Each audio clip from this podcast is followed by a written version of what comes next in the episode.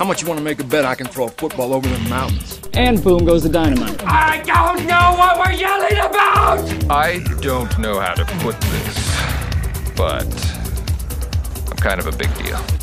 Welcome into episode 17 of the Idaho Sports PrepCast, presented by Project Filter, alongside Lucas Gebhart. My name's Sven Elskog. Thanks for joining us here today on the PrepCast as girls district tournament basketball is in the heat of things right now, Lucas, and that gives us a good opportunity to talk about some of the things that stood out in week one of girls districts, as well as run over some teams that have made it into state. Lucas, how you doing today? I'm doing great, Sven. You know, coming in Monday afternoon, Super Bowl was what it was. I think I've gone numb to the Patriots. They just keep on winning. Let's get some parity. I'm like, let's get the Rams, Saints, you know, whatever it is. Let's get someone else in there. So you're in a better place now that you're not watching that atrocity of what was a Super Bowl. I've seen some people on Twitter going off about how, as fans, we should appreciate the fact that we saw good defense, and it was a chess match between the coaches. And I tell you what, I am all for defense as much as the next guy, but that game was flat out boring no matter how you are watching that football game. I consider myself a football fan, and I know you're a diehard Denver Broncos fans, and you've seen blowout Super Bowls. I was telling somebody yesterday that Broncos fans probably enjoyed the blowout loss to the Seahawks in the Super Bowl more than that Super Bowl yesterday. Well, at least stuff was happening. You know, you had the ball going over Peyton's head that first play. You had the kick return in the second half, you know, things like that. And the entire time yesterday, I was just waiting for something to happen. And then the clock hit zero and nothing happened. And the Patriots won. Like, that's all it was. Well, the Patriots, a team that you only expect to be good, as some of these teams in Idaho girls basketball, meanwhile, have clinched spots at state. We're seeing a lot of familiar names there as well. In the 5A classification, we'll start up top and move our way down as far as teams that have clinched spots at state. 5A, it's Mountain View, Eagle, Rigby, and Highland. Mountain View and Eagle will take each other on in their district championship, while Rigby and Highland will do the same over in eastern Idaho. So you look at those four teams, and I don't think there's any surprises on a statewide scale that all four of them are at state again this year. No, not at all. I mean, Mountain View, we know what they've done. Eagle's a good team in the SIC as well.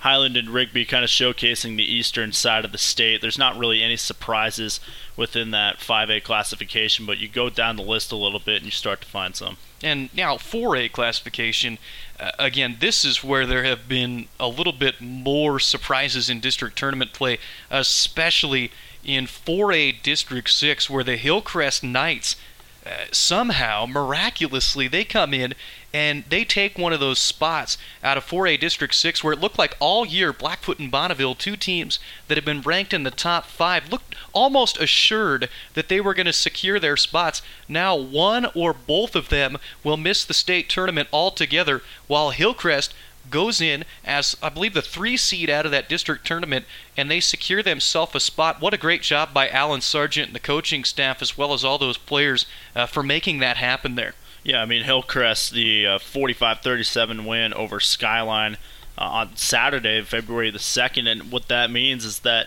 like you said, either Blackfoot or Bonneville is not going to go to the state tournament, and they're ideally might play each other. Depends what happens tonight between Blackfoot and Idaho Falls. But at the bracket goes chalk there. Bonneville and Blackfoot will play each other. Then the loser of that game's out. And they don't make the state tournament, so that just goes to show you how exciting this time of the year is. And really, I mean, it comes down to every game. Every second counts. And even beyond that, you take a look. The winner of that Blackfoot-Bonneville matchup, potentially, if they both win, like you mentioned, they would have to go to a state play-in game against District 3's C seed. And that is not an easy game by any stretch of the imagination, as District 3's got some really talented basketball teams, whether you start at the top with Middleton, move down Bishop Kelly Caldwell, Kuna, Valley View has had some good stretches this year. So that's a really difficult road to hoe for either Blackfoot or Bonneville, but I can tell you one thing, it's going to create a really fun game if they do match up against each other again. Yeah, I think it will. And you know, that's just the magic of district tournaments right there. And we're in the fun part of the year right now, where we went through the regular season in girls basketball. You know, we saw these teams start to take shape 1 through 5. It's pretty consistent in 4A for most of the part throughout the regular season. Then you get to district tournament, and then you have a team like Hillcrest make a run. You have a team like Skyline making a run, as well as 3 and 4 seeds making a bid at the state tournament. Century and Minico are the other teams out of 4A that have secured their spots into the state tournament. Century has been ranked number 1. From start to finish this year, undefeated are the Diamondbacks. In the 2A classification, a couple of teams have secured spots, including number 1 and undefeated Soda Springs, which hasn't lost since, boy, I don't even remember. We might not have been born yet the last time Soda Springs lost. Just an incredible run by them. Ryrie, the other team that's in out of the 2A ranks. You'll be broadcasting that 2A state tournament here on IdahoSports.com, and there's a lot of good teams in that classification, but to try and knock off Soda Springs this year seems like quite the task. It'll be David versus Goliath there at state, it seems like. Yeah, it's a tall order, but you know what, 2A's deep. You know, Ryrie's seen them a few times this season, and Soda Springs has the target on their back. You know, they're coming into the state tournament. Everyone's going to throw their best game at Soda Springs, which is going to make that classification a bit interesting because, you know, a lot of people look at that bracket. They see what Soda Springs has done this year and last year, and they just pencil them in as the state champion already. But 2A's got some good teams, you know, especially on that eastern side of the state in District 5 and 6. And whoever goes into state with the aspirations of knocking off Soda Springs, which all those teams in 2A are going to go in with the mindset that they can beat them. It's going to have to start with aggressive play on the defensive side of the floor, try and force some turnovers, and you're also going to have to hope that Soda Springs has an off shooting night, as that's what you hear coaches throughout the state say consistently when they're going in as underdogs against a team, is we need them to shoot worse than they did last time we played, or not shoot to their season average. This is a really efficient team. Yeah, I mean, at Soda Springs, they got their top 2 players, Yamauchi and Sadie Groning, for Soda Springs. But you look at the rest of the state, all it takes is one bad shooting, because the state tournament is one and done. You lose, you go to the other side of the bracket. I guess you get at least 2 games, and possible 3 if you win one of your first 2. But it's you lose on Thursday, and you have no chance of winning the state title. So you have one bad shooting night on the right night, and all of a sudden you're on the loser side of the bracket. And for Soda Springs, I mean, they've been rolling throughout this entire season. It's been, gosh, I don't know how long it's been. I haven't done the prep on them yet, but you know, for Soda Springs, they are the team to beat in 2A. And every team is going to throw their best game at them. And if Soda Springs, if they get caught napping one of those times, you know, there might be a 2A team there that can beat them. In the 1A Division I ranks, we know half of the teams that'll participate in the field, as a couple of the district tournaments have had their championship matchups set. Out of District 2, Lapwai and Prairie will play each other for the district championship, and Rimrock and Notice out of District 3 will take each other on Thursday in a game that we'll have broadcast here live and free on IdahoSports.com. Myself and Paul Kingsbury had an opportunity to see the Lapwai Wildcats and the Prairie Pirates last week, and these teams do a lot of things well, and consistently when you head to the 1A D1 state tournament, there's been that mindset, kind of an expectation almost, that you will see Lapwai and Prairie play each other at some point. Last year that didn't happen, and that was because the Oakley Hornets made the state championship and they knocked off Prairie there. This year, the team that kind of looks like the wild card is the Shoshone Indians, but 4 good teams already have clinched their spot. That'll be a fun one. Myself and Glenn Jones will have the coverage of the 1A D1 state tournament. And in 1A D2, just one team has locked up a spot. That's the Rockland Bulldogs, coming off a huge victory over number 1 ranked Choban. Yeah, and that was a huge upset kind of in the semifinals, and it goes to show you the depth that side of the state has down, all the way down in 1A D2. So now Choban kind of a little more difficult route to get to this state tournament. Rockland, they sew up that A seed down in 5-6 District 5-6 there. So yeah, Choban, they're not out of it. You know, they still got to win a few more games here to get back to state. Again, Sven Elskog and Lucas Gebhart here for the Idaho Sports PrepCast, presented by Project Filters. A couple of talking points that we had here that we really wanted to address related to girls district tournament basketball. are district tournaments that have kind of opened our eyes a little bit. And the one that we mentioned first, and this deserves more talking than what we've already done, is the 4A District 6. As Skyline and Hillcrest, you're taking a look at the bracket right now, Lucas. I mean, talk about the path of both of these teams and how impressive it is to knock off who they have. Well, first of all, Bonneville got a first-round bye. Them and Blackfoot both got first-round byes in the tournament. And so Skyline, they had to play the extra game. They had to beat Idaho Falls just to get a game with Bonneville. They ended up beating them 53-40, and then you get them on Wednesday, January the 30th. Skyline ends up beating them 50 to 44, and that puts them in a matchup against Hillcrest, which they also weren't expecting because Hillcrest beat Blackfoot in their second round game. And so Hillcrest beats Shelley in the opening round game. They go to Blackfoot. They beat Blackfoot at Skyline High School. And all of a sudden, you have Skyline-Hillcrest 3-4 matchup here in the semis. Hillcrest ends up beating Skyline 45-37. They end up being the district champion. And that just completely shook up the entire bracket. Because now, like we talked about, you're either going to have Bonneville or Blackfoot. One of those teams will not make state. So basically what happened in that round where both Bonneville and Blackfoot lost is you had Skyline and Hillcrest took a seed at state, basically, from one of those two teams. And so now that Blackfoot and Bonneville are going to have to theoretically duke it out if Blackfoot is able to beat Idaho Falls here tonight, and they'll play each other on Tuesday. And that's a losers out game. The loser of that game is not going to the state tournament. The winner still has a shot, and they'll get a rematch against Skyline on Thursday the 7th, and then still you're not in the tournament at that point. But for Blackfoot, they could have to win up to 3 additional games now as a result of that upset loss, while the Hillcrest Knights will play the 8 o'clock game. They'll be on primetime on IdahoSports.com. And Timberline High School, Paul Kingsbury and Clay Hatfield will have the call as they take on 4-5B, a seed that we do not know as of yet, and that's Valentine's Day basketball in the state tournament.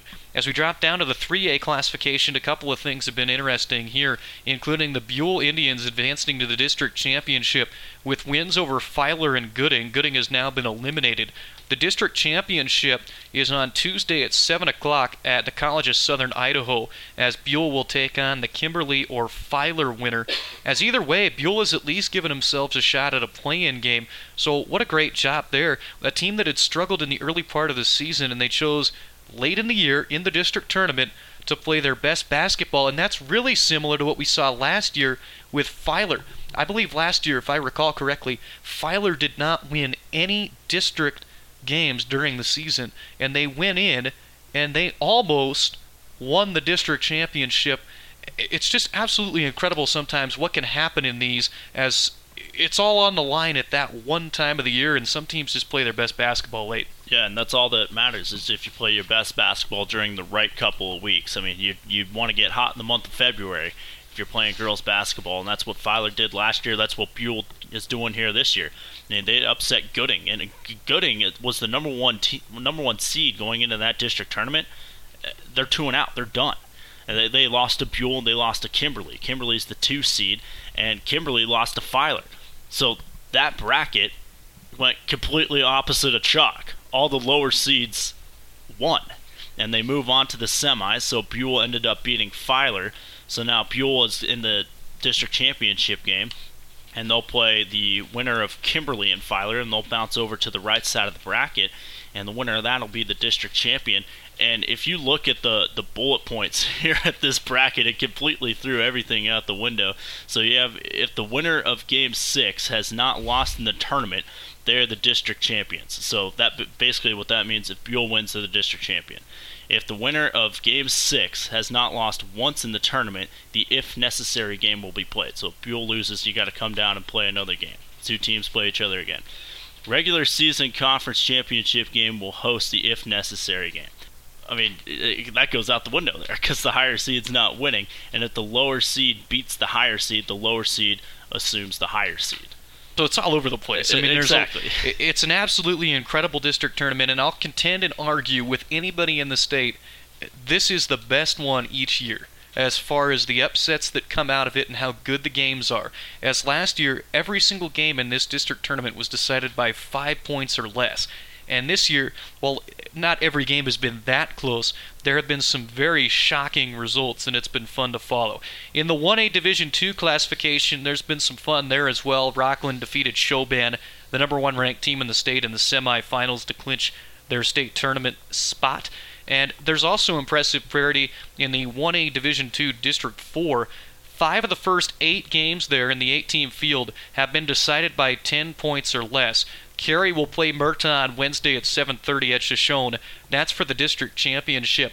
But I think that you kind of see, as these games have gone on, 1 through 5, maybe even 1 through 6, there is not that much discrepancy between these teams, and I think that sets up a really fun state tournament. Yeah, I was going to say it's 1 through 6 here in this district, because you had Lighthouse Christian beating the 3 seed in Hanson.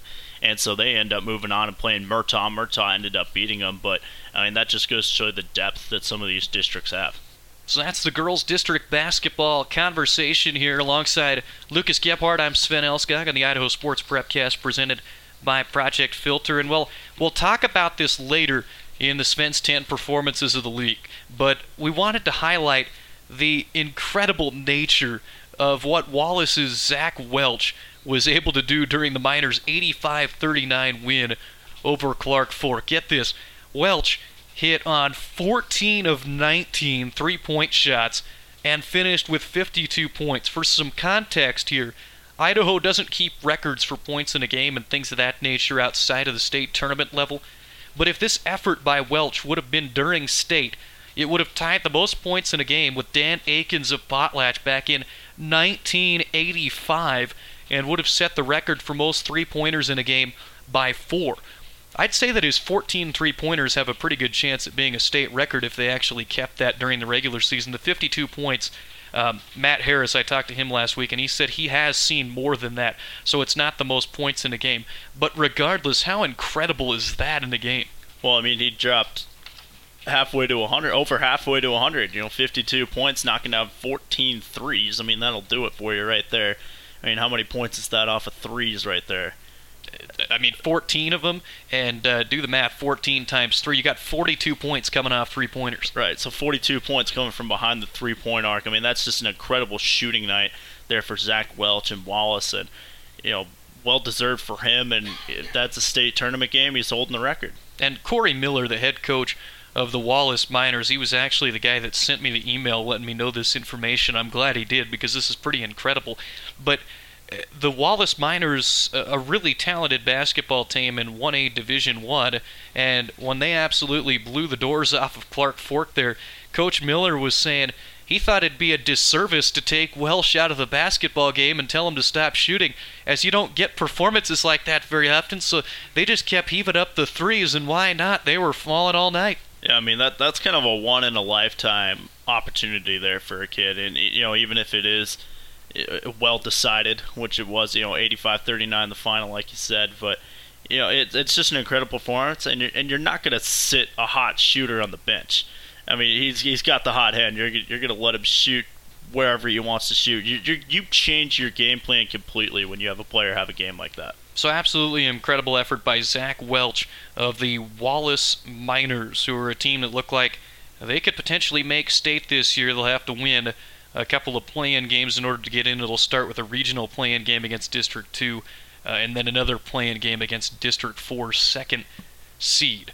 But regardless, they will get that first regional play-in because Wallace every year gets that opportunity. This just happens to be one of their best teams in quite some time. So we look forward to seeing what Coach Miller and the Miners are able to do. Is we're going to skip ahead here, Lucas, and talk about the boys' hoops action that really impressed us last week. It was Preston and Minico, which met up for the second time this season, and yet again, they needed overtime to decide things. These teams cannot get it figured out in regulation, it doesn't seem like. Yeah, it's been fun watching those two kind of duke it out. Obviously, Preston won the last couple state championships. Minico has been in and out of that number one seed a couple times this year, and really, that conference this year is just incredible. With District 5 coming over and joining District 4, it's been a lot of fun. They've gone to overtime twice now this year. The first game was multiple overtimes, and the second time they go to overtime again, and Preston ended up winning it both times. But, Minico, I'm sure, would love to have another crack at them. And I'll have to admit, I was the first person to criticize the Great Basin 10 Conference when they first announced that they were merging together. However, I will also say that as the years gone on, it's created a lot more interest in these games. I mean, even in football, you saw a team like Mountain Home get into the state playoffs, which would have never happened if they would have continued to play in the 4A SIC. It was just a bad matchup geographically and really athletically for their sake. They move over to District 4 and District 5, as you mentioned, combined for the Great Basin 10. Mountain Home has been very competitive in basketball, boys and girls, football, and then you take a look at the District 5 teams coming over, and it almost seems like natural rivalries at this point. I mean, who isn't enjoying these Preston-Minico matchups every time they get together? We mentioned the first time they played 4 overtimes, a 91-87 win for the Indians on their home floor. This time, just 1 overtime, which is still a lot of basketball. 66-61 win for Preston. In that game, Ty Hyde had 21 points to lead the scoring, which, Preston, they're looking for their 4th state title in a row under head coach Tyler Jones. But the 4A classification this year, we mentioned this conference. We'd like to talk about some of the other teams as well. You've seen a lot of 4A SIC basketball this year, and that conference has, again, the 5 or 6 teams that seem like they could really make a run, get to the state tournament, and be dangerous there. Yeah, I mean, the SIC, especially in the 4A, is deep. You know, it's not as top-heavy as the Great Basin is with the likes of Twin Falls, Minico, Century, Preston, at the top of that conference. But there's 6 different teams that could win this 4A SIC tournament. And I think Bishop Kelly, it's a team that is kind of down in the middle of the pack there, but they're a little undersized. They have some injuries right now, but they're a very dangerous team. They've already beaten Columbia, Napa, and Kuna on the road. And they're all right at the top of the conference as well. So Bishop Kelly, they're a very dangerous road team. I think they could really be dangerous. And Middleton is a team that I think has the best size in that conference, with guard Memoir, obviously underneath. You have Robinette, who is a very good wing player on the outside for them. And so Middleton's another team that could be really dangerous as well. And then you have Napa, which is a pretty good team led by their point guard Estrada, has been having a good year. And then obviously you have Columbia with Jake Polton, and we all know what he can do throughout. You and I saw him at home when they played Napa and somehow came back and won that game. I'm still not sure how that happened, but Columbia kind of found a way to win that game. So there's a ton of dangerous teams in that conference. And in the midst of this conversation, I don't even think we've touched on Kuna or Valley View yet. A couple of other teams that are also more than capable. Valley View's got arguably the best player in the state in Amaro Lotto, and Kuna is a team that the coaches really liked in the preseason. They've seen a lot of these Kuna Cavemen, and they have high expectations of them, and Kuna has hung around that 2nd spot in the conference, at least a tie for it, throughout the bulk of the season. So, that's District 3. We've talked District 4 and 5. District 6, I think Idaho Falls is the favorite, and then out of the north, Moscow, the clear favorite. They blew out both of their conference or league opponents, whatever you want to call them, Sandpoint and Lakeland last week by 25-plus points. So Moscow, obviously the favorite out of their district. It should just be arguably the best state tournament this year between boys and girls. I think there's more parity in it. There's more statewide intrigue. And you've got a team looking for a four-peat, which very rarely ever happens. Yeah, and that's the storyline right there. Can Preston make it 4 in a row? And they're missing some pieces that they had last year, most notably Braden Parker, no longer with the team. He's playing collegiate basketball instead. He's going to be playing at ISU here in a few years after he finishes up junior college. But, I mean, Twin Falls, I remember I had the 4A tournament last year. I remember I worked it with Scott Burton. I remember Scott and I, after that 4A tournament, Twin Falls won the Consolation Championship. They had a lot of pieces coming back, including Mitchell Brzee and Buhl underneath. And we were both, Twin is going to be dangerous next year because they have a lot of size coming back. They virtually, I think they returned 4 starters this year, I think is what they returned this year. So they're obviously a dangerous team. Minico is looking great this year. You have Century, who's probably going to return back to the state tournament. They have Deshaun Harwell is returning. Max Rogers is a returning starter as well for Century. And then you have Moscow. They made the state tournament last year, too. They went 2-0. Didn't really compete as well as I think they would have liked to in their first two games, but you know, they're looking to get back to the tournament this year. And you mentioned you think Century has a good shot at getting to state. The problem is that particular district, it's going to be an absolute war every night in district tournament play, as they just frankly don't get enough teams in out of that district. There's only three. Right now, you're looking at four of the top five teams in the state media poll in that conference alone. So one way or another, you know, you look at Preston, Twin Falls, Minico, Century, one of them at a minimum is going to miss state. And if there's upsets in that district tournament, you might get two that aren't there, three that aren't there. I mean, it would be absolutely wild if there are some upsets in this district tournament. Yeah, and Burley's in that conference as well. They went to the state title game last year.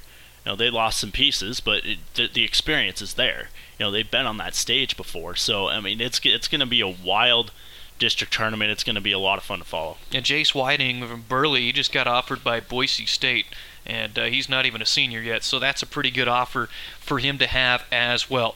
Well, speaking of recruiting and commitments, we're going to come back and talk about a wide range of Idaho star athletes that have signed to participate at the collegiate level. We'll also tell you about our Sven's 10 performances of the week. That's coming up next here on the Idaho Sports PrepCast, presented by Project Filter.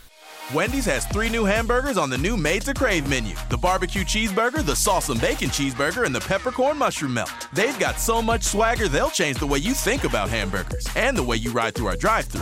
Maybe you'll lean your seat back a little, maybe a lot, maybe you'll roll your windows down, or maybe your window's broken because you punched through it to get your hamburger faster. Try the three new hamburgers on Wendy's new Made to Crave menu and download the Wendy's app for craveable deals today. At Wendy's, we got you.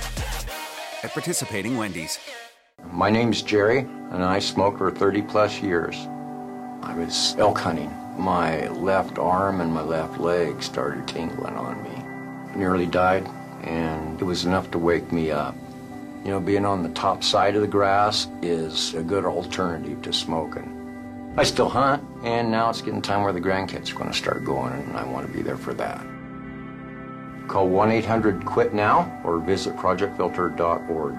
Hey, it's winter, which means you can sit around and wait for spring or get a new Toyota 4 or all-wheel drive and get out and go. No matter if it's skiing, tubing, breaking out the snowmobiles, a great road trip, or just a drive across town, with a Toyota 4 or all-wheel drive, it's sure to be easier. Need more? How about great limited-time savings on your favorite Toyota 4 or all-wheel drive model? It's time to get out and go. Your adventure starts at your local Toyota dealer. Toyota, let's go places. Don't worry, honey. You know how the media sensationalizes everything.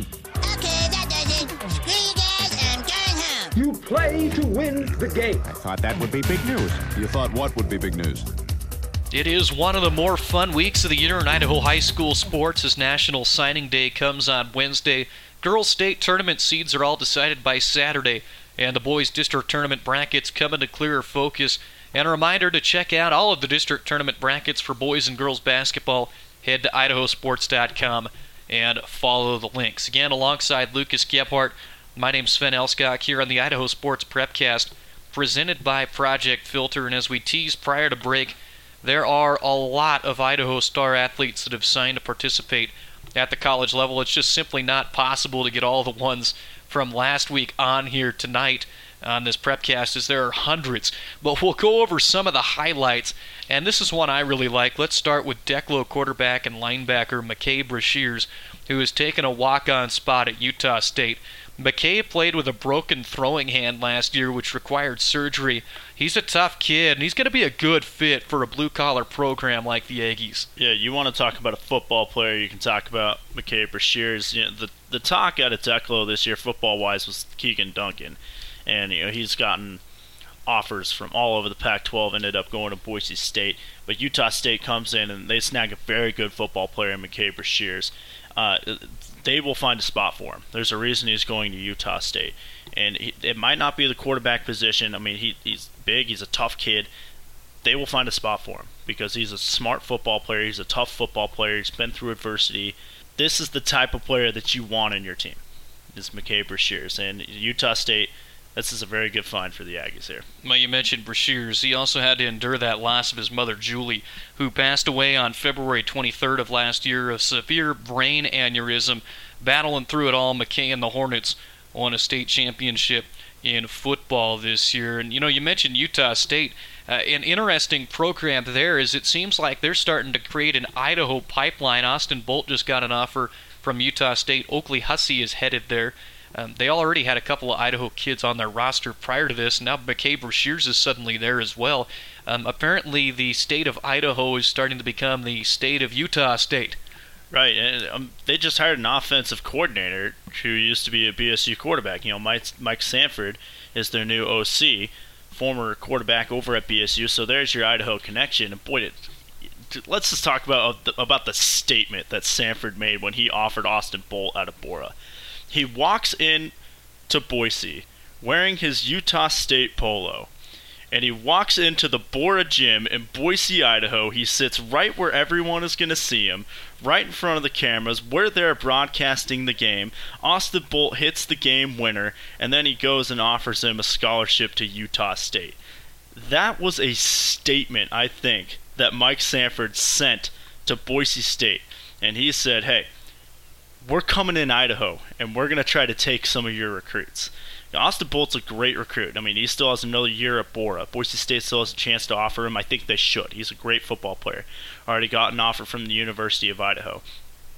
That was a statement that I think Sanford sent to Boise State University. And Boise State has had a lot of success recently with Idaho kids. Leighton Vander Esch is the obvious poster boy for success recruiting the state of Idaho. Keegan Duncan now is headed there, and they're looking for similar success out of a kid like that. But you mentioned Austin Bolt. We saw him last year in the state football playoffs against Coeur d'Alene, and he did this against other teams as well. But he has the ability to take over a football game regardless of what position he's playing. Yeah, I mean, he's one of those guys where you could basically put him anywhere on the field on offense. I think he'd probably fit best with a team like Utah State, probably at a slot receiver type of spot. You know, he runs good routes, he has good hands, he's got good size on him as well. And I think there's a spot for him on pretty much any offense in the Mountain West, whether that be Boise State, whether that be Utah State. I think he would be phenomenal in the Big Sky if he ended up going to the University of Idaho. But he's one of those kids that he's a smart player. He knows where to be. He knows when to be there, and he's going to make the play. That's really all you're looking for when you look for good football players out of the state of Idaho. And for a guy like Bolt, I mean, what a night for him. I mean, it's the game winner against Rocky Mountain, and then he gets his first big-time offer. Well, and my thought on the whole thing, too, Idaho in general seems to be getting on the national scale a little bit more as far as football players that come out of here. As Tommy Togiai signed at Ohio State a couple of years ago, and I think he's going to start making a big impact there starting next season. And then you look at Taysom Hill. He's in the NFL with the Saints. Josh Hill out of Idaho State and Blackfoot High School is also playing for the New Orleans Saints. It seems like the talent coming out of the state of Idaho right now just seems to be making a mark a little bit more so than what we've seen in recent history. Yeah, I think people are starting to notice it a little bit more, and there's always been talent that has come out of this state. And you can go all the way back to, you know, Jake Plummer coming out of Capitol High School. You can go all the way back to that, and probably even further back from that as well. And you have a guy, Alomar Alexander. He's going to go play for Washington State. You know, that's a big Pac-12 signing that came out here this week as well. He's out of Columbia High School. So there's tons of talent football-wise coming out of the state, and some of the area schools are starting to recognize it. You know, you're starting to see Utah State pop their head up. You know, Washington State's starting to come down into the state a little bit. And obviously you have Boise State, where it seems like they get their hands on pretty much anyone they want throughout the state. And one of the things that I've noticed about a lot of these is these are walk-ons or preferred walk-ons. How long will it take until these Idaho kids start getting the offer initially? Because I bet you a good portion of these kids are eventually going to get on scholarship. Just that's the general feeling I have, having seen the improvement that they made in high school and the work ethic that it seems like they're going to have as they approach college football. Totally different game, but you know, when does it come to be that kids are like Austin Bolt, where they're getting offered as juniors out of the state of Idaho. And, Alomar Alexander, he's a great football player. He's going to Washington State as a walk-on. And, when is it going to be a thing where, Alomar Alexander, he's one of the state leaders in rushing, and he's just built like a running back, and he's a great wrestler. I mean, he's got a lot of traits that you would want in a college football running back. When does that particular guy, get those offers right out of high school, not to be a walk-on? Well, I think part of it is, to answer your question, I think it's coming pretty soon, because you have these poster boy childs out of Idaho, like your Leighton Vander Esch's and your Taysom Hills. That right there is an example of what you get from Idaho high school football. You get tough players who know the game, who know where to be, when to be there, and they make the play. And that's what you get with Vander Esch. Every national broadcast, people are commenting, how Troy Aikman's saying he's got a nose for the football and things like that. He just always seems to find the ball. And Taysom Hill out of Highland, he was a quarterback for Highland, and here is Taysom Hill. They're just finding anywhere to put him on the field. The Saints got Drew Brees playing quarterback, and instead of having Taysom Hill with the clipboard on the sideline with the backwards flat bill and all that with the headset on, they're putting him in the slot receiver position. They're getting him reps at the quarterback position, finding ways to get the football in his hands, whether that be on special teams or whether that be at a slot receiver position or back at quarterback. So I think really those two, the poster boy childs for Idaho sports, are going to be Leighton Vander Esch and Taysom Hill moving forward. As those guys succeed, I think we're going to start to see more and more and more offers come out of the state of Idaho. Other notable signings include Grangeville's Booker Bush committing to Idaho for football, Emmett quarterback Dylan Bemis to Graceland University, Rocky Mountain star receiver Connor Croft, Idaho Falls athlete Calvin Bowen, Hillcrest star Trey Henry, and Oakley standout Jake Pulsifer have all signed at Rocky Mountain College.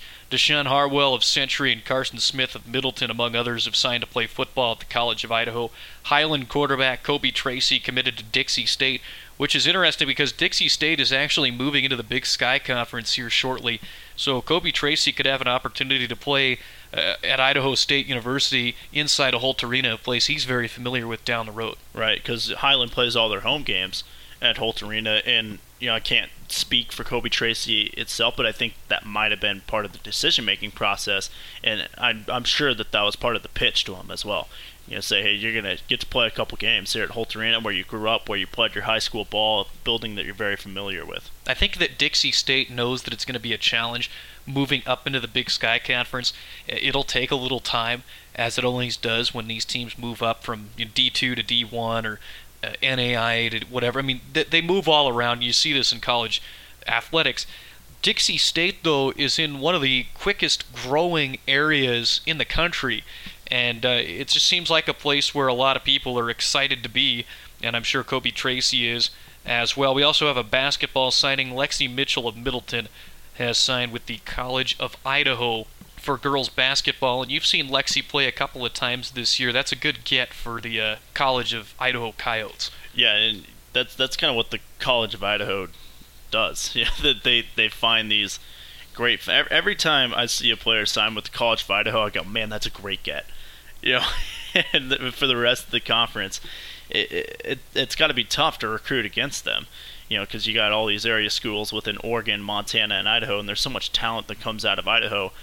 And it seems like College of Idaho just gets every single one of them. The Rocky Mountain College has grabbed quite a few this week for football, at least, that I've noticed. But, yeah, that's a good find for the College of Idaho. They got a great player. And some of these kids that the Rocky Mountain College got for football, mainly Calvin Bowen of Idaho Falls, that's a great basketball player as well. I'm not really sure what the thought process is there, but he's definitely football. I'd like to see him play a couple of sports in college, and whether he get involved with track, basketball, he's just an athlete all the way around. So those are some of the recruiting tidbits from this week. Again, joined by Lucas Gebhart.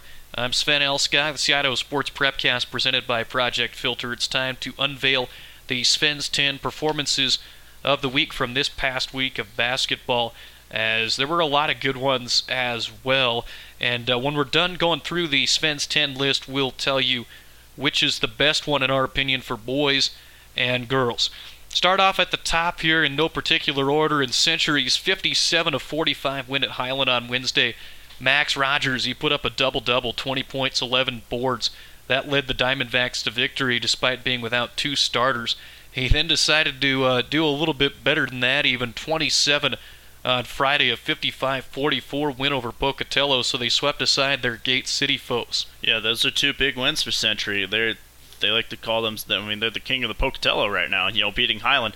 They don't beat Highland very often. Highland's a 5A in any sport. And so Highland's a little bit down this year in basketball. Century, they're having a good year. So the Diamondbacks got to be feeling good about themselves with those two big wins against their city foes last week. In much smaller classification basketball, this is arguably the performance of the year. We told you about it earlier. Zach Welch of Wallace, 52 points. 14 for 19 from three-point land, and 85-39 win for the Miners over Clark Fork. Malad, meanwhile, utilized 34 points and 18 rebounds from Shawnee Simpson to knock off the Bear Lake Bears on Thursday in the district tournament. I love those kind of stat lines where you almost get up to the 20 rebounds. Nothing better than that. Yeah, I mean, that's domination right there. 34 points, almost 20 rebounds. That's how you know you're controlling the paint. Meanwhile, down in District 3 again, Eagles secured a spot in the district championship game against Mountain View. That was thanks to a 48-46 win over Boise on Saturday. Megan Boyd almost broke the scoring record in an individual game for the Eagle Mustangs. She hit 5 threes and hit 26 points for the ball game. That three-pointers in the third quarter, according to Brand Walton of the Idaho Press, sparked a 13-2 run. I mean, even prior to that, earlier in the week against Rocky Mountain, 20 points and 11 rebounds for Boyd. So you know this, heading into the season, that Megan Boyd was going to be needed in a big way for Eagle to make a run, come districts and come state. And she has lived up to that just like she needs to. Yeah, and that's an important win there for Eagle because they secured a spot to the state tournament there. They're going to take on Mountain View, which that's a tough test right there. Mountain View is a very good basketball team, but they're going to need Boyd to step up probably even bigger than she did in this game against Boise on Saturday just because of how good Mountain View is. But you know, you're 1 point shy of a school record. You know, school record's 27. She scored 26, and it goes to show the leadership that she has because she hits a three, and then your team goes on a 13-2 run, and your whole team just feeds off of what you're doing there on the court. So congratulations to her, and that was a big night for Eagle. And we'll beat the dead horse here, but it's similar to another thing that we talked about earlier. These teams, as they go into underdog roles against Mountain View in the 5A classification, is every one of them is an underdog, and they all know who the favorite is. It's the undefeated number one ranked team unanimously throughout the entire season. And Mountain View, they're going to have to hope that they can be aggressive on the defensive end, force turnovers against the Mavericks, and then also hope that Mountain View has an off shooting night. That's what it's going to take to beat them at the state tournament. It'll be interesting to watch. Well, entering their matchup against each other on Friday, Ambrose and Liberty Charter, they were both undefeated in conference play, and they had a couple of big performances in this one. Cole Hindenkamp, 28 points and 10 rebounds in a loss for the Patriots. Paul Yenner, 20 points and 8 rebounds in the win for the Ambrose Archers. Knock off Liberty Charter 55-53. Next game kind of similar to that with a couple of big performances on each side. Valley View's Amaro Lotto and Emmett's Brett Kern back and forth all night. 78-72 win for Valley View. You got to give credit to Emmett, though. They came into this one, the underdogs, and they really battled and almost knocked off a really good Falcons team. Lotto, 33 points and 6 rebounds. Kern had 34 points and 12 boards of his own. And Kern has that advantage of being a big guy that can also shoot. Right. You know, we talked about the 4A SIC earlier in the PrepCast and how good this conference is. One of the teams that is not in that pack that we were talking about is Emmett. But, you know, after this performance with, you know, Emmett's Brett Kern and giving Valley View a game. You know, Valley View's got arguably the best player in the state of Mar-a-Lago. He's going to go play junior college down in Florida. Wouldn't be surprised at all if he ends up turning into a Division I commit in a couple years. So again, we're halfway through, a little over halfway through these Sven 10 performances of the week here for this past week of basketball. We'll also announce our boys and girls performances of the week after we are done with this. We'll pick one for boys and one for girls. Destiny Quebrado of Notice filled the stat sheet in every way possible. 56-50 win against Ambrose. So this is district tournament, so she did it on the big stage. 29 points, 8 steals, and 6 assists. Another stat I like is when you get 8 steals. So shout out to her for really being aggressive on the defensive end. Yeah, I mean, 8 steals. When you first sent this to me, I thought I just kind of skimmed it. I read 28 points, 8 rebounds, 6 steals. And then you take a double look and you say, assists and steals. I mean, those are two categories that really are, I think, very underrated in the game of basketball. Steals and assists. Assists especially, with the the NBA and everyone's trying to shoot threes every around the corner and things like that. But yeah, 28 points, 8 steals, 6 assists. That's a good stat line. And another stat we like is blocks. This is in our honorable mention list. I'll just highlight this really quickly. Is we were at the Genesee game against Lapwai girls basketball district tournament semifinal. Kelsey Jensen had her own block party down low. 11 blocks against Lapwai, and she also had 5 earlier in the week against the Clearwater Valley Rams. So watch out for her as potentially Genesee makes a run at state. Staying within the same league, the White Pine League, the Potlatch Loggers chopped down top rank Lapwai 66-49. That was thanks in large part to Dakota Haydaller, who had 16 points, 16 boards, and 7 assists. Just a trio of assists away from a triple-double there. Yeah, that's an incredible stat line. 16, 16, and 7. It's another one of those cases where you almost pull down 20 rebounds and you get almost 20 points. I mean, you go out, you have, I guess it's closer to a 15-15 night, but you have nights like that. You're going to give yourself and your team a chance to win every single night, plus you toss 7 dimes on top of it. He's also a good baseball player as well. The Moscow Bears, they are still rolling. Knocked off Sandpoint 71-44. Gabe Quinnett, he had 32 points, 5 assists, and 4 steals, and a couple other ones from the Dietrich Raff River game on Tuesday. Riley Spencer for the Trojans, 30 points, and on the other side, Brady Power of Dietrich, 26 points and 17 rebounds. Raff River would win 80-74. Well, we take a look at all of these, Lucas, and the hard part now is coming up with which one is our boys' performance of the week and which one is our girls' performance of the week, as we've already had players like Michael Ure of Ryrie on the list.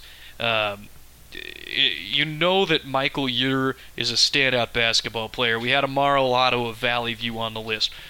So if you make this particular list, Maddie Johnson of Ryrie as well, if you make this list, you know that you are a phenomenal basketball player. So we'll start with the girls, and I have decided to head down to District 5.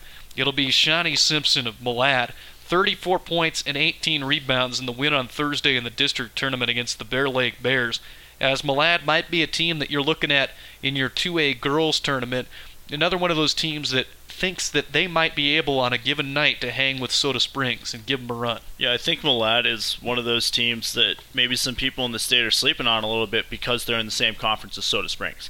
And I think they kind of get overshadowed a little bit in that down in that district. I wrote the preview for that conference at the beginning of the season for girls basketball. Malad is a dangerous team. There's a lot of pieces there. They're a good basketball team. They've been on that stage before. They've been to the state tournament the last couple years. So they're a great team. And they've seen Soda Springs numerous times throughout the year. They're probably going to see them again here in the district tournament. Our boys' basketball performance of the week is the most blatantly obvious one we have had this year. We've already talked about him twice. We'll do it a third time just for good measure. It's Zach Welch of the Wallace Miners. 52 points, 14 triples. Even the size of the win is incredible. They beat Clark Fork by 46. I mean, these guys, I have been saying it all year, if you are not familiar with 1A Division I basketball, and even if you are familiar with 1A D1 basketball, and you know that Prairie and Lapwai are good, and Ambrose is a talented team, and, Valley was the runner-up last year, and Grace is good, well, you probably still don't know a lot about Wallace. I can tell you right now, they've beat Kellogg, they've beat St. Mary's, they've knocked off Genesis Prep. These guys are as good as anybody in that classification as well. Yeah, and I think that's showcased by Welch's performance.